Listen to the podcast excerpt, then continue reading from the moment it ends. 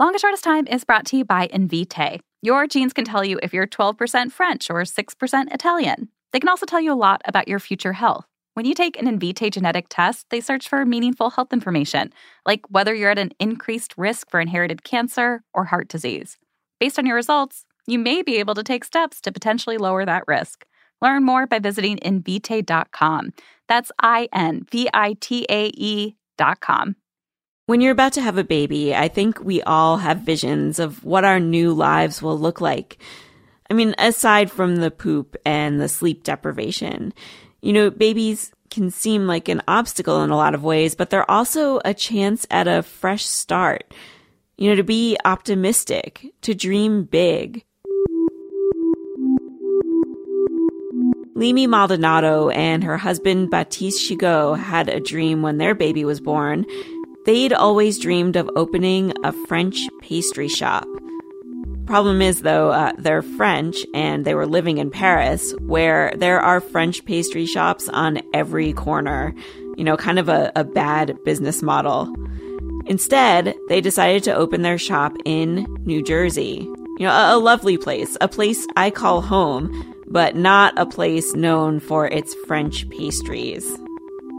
Back in two thousand eleven, Limi and Baptiste's dream came true. They moved to New Jersey and opened Le Petit Parisien in Montclair, uh, the town where I live. They sell croissants, baguettes, paninis, tarts, eclairs, and their most popular treat, which they will soon make in-house, their colorful macarons, or the way we say it, macaroons. What Limi and Baptiste didn't realize is, like with most dreams that come true, there was a catch. Something that would make their dream feel a little less dreamy. And that thing was the word mommy. This is The Longest Shortest Time. I'm Hillary Frank. I hope you had a great Mother's Day. Today, we extend our celebration of moms with a story about the intense weight of the word mommy. The mommy in question here is Limi, and I met her at her cafe to talk. You'll hear the macaron refrigerators humming in the background. My name is Limi. My daughter's name is Aileen. And um, how old was Aileen when you left France? Um, she was about eighteen months. So just starting to speak. Oh, just a few words like mommy, daddy, um, dog, cat. But in French. Maman, papa, uh, chien, chat. Limi was, of course, thrilled when Aileen started talking, for, for the same reason that we all are when our kids start talking. You know, when, when your child starts saying words, it feels like the start of real interaction. It's like a window into their mysterious little baby brains. And the thing that was clearly at the top of Aileen's mind was her mother. Mommy was her first word. Mommy is, is, I think, the one of the strongest words you can have. Uh, she's the person that gave you birth and the person that's, I guess, the most connected to you. For me, for me, I think it's one of the most important words in the entire world, and no matter what language it is, it's still the same kind of word. Back in France, mommy meant everything to Aileen. Limi was with her full time. She, she was working from home. But when they moved to America, Limi needed to throw herself into getting the cafe set up, you know, to make her dream for her family come true. And so Aileen went to daycare full-time, an English-speaking daycare. Everybody was talking to her in English, and we could see in her face that she couldn't understand anything. Um, when we dropped her at daycare, at the beginning she was so happy because there was a lot of kids. And when we came back to pick her up, she was crying so much when she saw us because she really think, I think, that we just um, abandoned her. So that was very, very hard. Um, but I think most of the parents is the same. When you put your child for the first time at daycare, it's always the same feeling. But the fact that she couldn't understand even the language, that was tougher. One day, Limi and her husband went to get Aileen from daycare. They were half an hour later than usual, but there were still other kids there. And they found Aileen crying so hard, there was no sobbing, only tears. And um, she stopped talking. Aileen stopped talking. The window into her developing brain just slammed shut. Any words she had to let Limi and Baptiste know how she was handling the move were gone, except for one. Mommy was the only word that she really didn't lose, but that was her only word for a very, very long time. Was she saying it in French? Maman, yes. Maman. Their first clue that Aileen wouldn't say anything else was she turned to Baptiste, her, her dad, and said, Mommy. And when she called him Mommy, we just froze, like really froze, like, no, it's Daddy, you know that's Daddy, it's not Mommy. And um, she just looked like she didn't say anything wrong and said, no, no, Mommy. Would you try to get her to say other words like dog and cat and the other words that she knew? Yes, we were trying everything because anything else than Mommy will be um, a step forward. But no, she really refused to say absolutely anything else than Mommy. At first they thought Aileen was just having a bad day. But a bad day turned into a bad week, then a bad month. Remember, Aileen was just a year and a half at this point, so she wouldn't have really been speaking in full sentences yet. But she should have had lots of words. Instead, it was just Mommy. Her dad was Mommy. Other people were Mommy. For objects, um, she'd just point and grunt. She didn't call them Mommy. But people, people were Mommy. Limi says at least the way Aileen would say Mommy, they could tell how she was feeling. You know, if she was happy, she'd say it quickly with excitement. When she was sad, she'd whine it. But for Limi, this word that used to bring her such pride and joy took on this sour meaning. The word by itself didn't have um, the impact it used to have because um, it was the only word she could say. Like, I didn't know if she could make the difference between me and my husband, uh, or me and anybody else. Like, she, I didn't know if she knew me anymore. If Aileen was calling everyone Mommy, how was Limi to know what it meant when Aileen called her Mommy? Did Mommy just mean person? Now, you might be wondering, like I did, didn't Limi and Baptiste see this coming? Didn't they prepare, you know, speak a little English to Aileen before moving? Limi says they tried. They spoke English to each other around Aileen for a bit, but it would just take them so much longer to say anything. So they stopped. And really, they just didn't expect language to be such a problem. Limi herself was a multilingual kid. Her mom's from Japan, her dad's French, and so they mostly just spoke English with each other because it was a language they had in common. But this was different. The sudden language switch, plus the switch to daycare, seemed to really mess with Aileen's development. Limi and Baptiste asked the people at the daycare if they recommended speech therapy or, or some kind of evaluation. But they said, no, it's still early. Let's just give it some time. Limi and Baptiste agreed. I mean, they, they got it.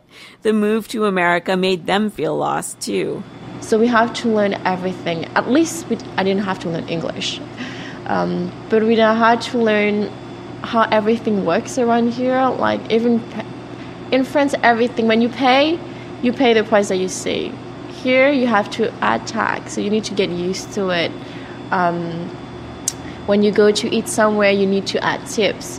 Uh, when you go to the gas station, we don't know when we have to tip and when we don't have to tip. Like, gas station, do we have to tip? We don't have to tip. Limi's brother lives in New Jersey, so for the first few months, they were always calling him to ask about the ways of America. And in the meantime, they'd go to work every day at their dream cafe, where a huge percentage of their customers are moms with young kids. They'd stand at the pastry counter listening to toddlers yammering away. And it was hard. They believed what the daycare said, that Aileen would figure it out eventually. But it had already been three months. What if she didn't? Do you remember ever not knowing how to talk? Talk what? This is, of course, Aileen. How old are you, Aileen? Four years old. I fell down one day and I fell down two days. In the same place? Yes. Did you get a Band-Aid? Yes, nope. It's not surprising that Aileen can talk now like your average four-year-old. But the surprising thing is that daycare, the thing that seemed to break her, is also the thing that seemed to fix her. Remember, she, she came home one day from daycare and there was only mommy. You know, day after day, they dropped her off, mommy. Brought her home, mommy. Dropped her off, mommy. Brought her home. And then she didn't have one word. She had a lot of words she could say back. And in French. And in English. It just so happened one day. It just happened in one day out of the blue. It came back. Uh, and it was more than what she had before. So she was keeping everything in her mind and waiting, I guess, for the right day to be able to say it back. Um, so what was she starting to say? So daddy, definitely. Um, then she was saying... Well, what was that like when she first, when she said daddy? What was that like? Um, we kind of celebrated it because... It's like, oh, so now she knows that we're here. Um, she understands that this is our home and um, and that everything is going to be okay. So what, what were the first objects that she could say? Um, I will say her doudou. Um, her doudou is a blankie. We call it doudou in French. And I, it's her more, most precious thing. If she doesn't have shit, she can't fall asleep. Then there's a few words she was saying in English, but not in French. Like book, she couldn't find the word in French. Uh, and whatever is easier in one language than the other, she was saying in the other language. So if book is easier in English, she will keep book. Um, she she's kind of lazy, I can say, because she's taking the shorters, the one that's just shorter compared to the other one. Not lazy, efficient. Efficient, exactly. So she was more efficient. These days, Limi says, Aileen's English is better than hers, and it's the language she speaks the most. At home, though, they still speak French. Est-ce qu'il y a des animaux à Ably? Un chien. Il s'appelle comment? Le chien est grand. Il est grand? Il s'appelle comment? Oh, c'est le chat. French is the language with Aileen's new favorite thing to say, j'adore, which means I like. Limi says Aileen will walk around pointing to things, saying, j'adore princesses, j'adore cookies. But the thing she says most is, j'adore... Maman. And and so what does that word mean to you now when you hear it? Now that she's come through and she says more words, has it come back around to being um, like a feeling of pride and joy? Yes. Yes. It's um, no matter what, I'll always be here for her. And when she, when she's sick at night or when she has a nightmare, her first word is still maman. And uh, so I know that this word is only now dedicated to me. Aileen is now at a daycare with a lot of other foreign kids. She starts kindergarten in the fall.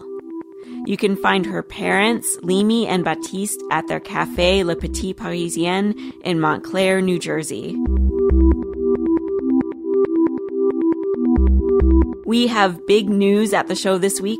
In case you missed the announcement on our website, we have partnered up with W N Y C, New York Public Radio. This is an amazing leap for this show that I've been producing completely by myself for the last three and a half years. One of the most exciting things about working with W N Y C is that I now have colleagues. Way too many people went into making this transition possible to thank them all here, but special thanks this week to Dean Capello, Chris Bannon, Eric Dean, Fannie Cohen, Dan Jesselson, and my developer, Jamie Lloyd. Also, a big welcome to our new associate producer, Joanna Solotaroff. Thanks to Jonathan Menjivar for editing and to Julie Shapiro for writing that article at Transom dot org talking about the abysmally low number of female podcast hosts. We are in the process of cooking up some really fun events and ways for you to connect with other parents. The best way to stay on top of everything, sign up for our newsletter at longest shortest time dot com.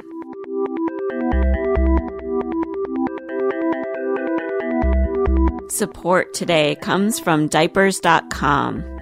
Get twenty percent off your first order at Diapers dot com with the code longest twenty. That's longest twenty. You can also use the discount on any of their other sites where you can find things like bubbles, shoes, lights, all first words from babies in our audience. Our theme music is by The Batteries Duo. I'm Hillary Frank, back in two weeks at three o'clock in the morning with a new episode of The Longest Shortest Time. And as always, if you have a story of a surprising struggle in early parenthood that you'd like me to consider for this podcast, go to longest shortest time dot com and submit your story. Chat. Chien. Papa. Maman.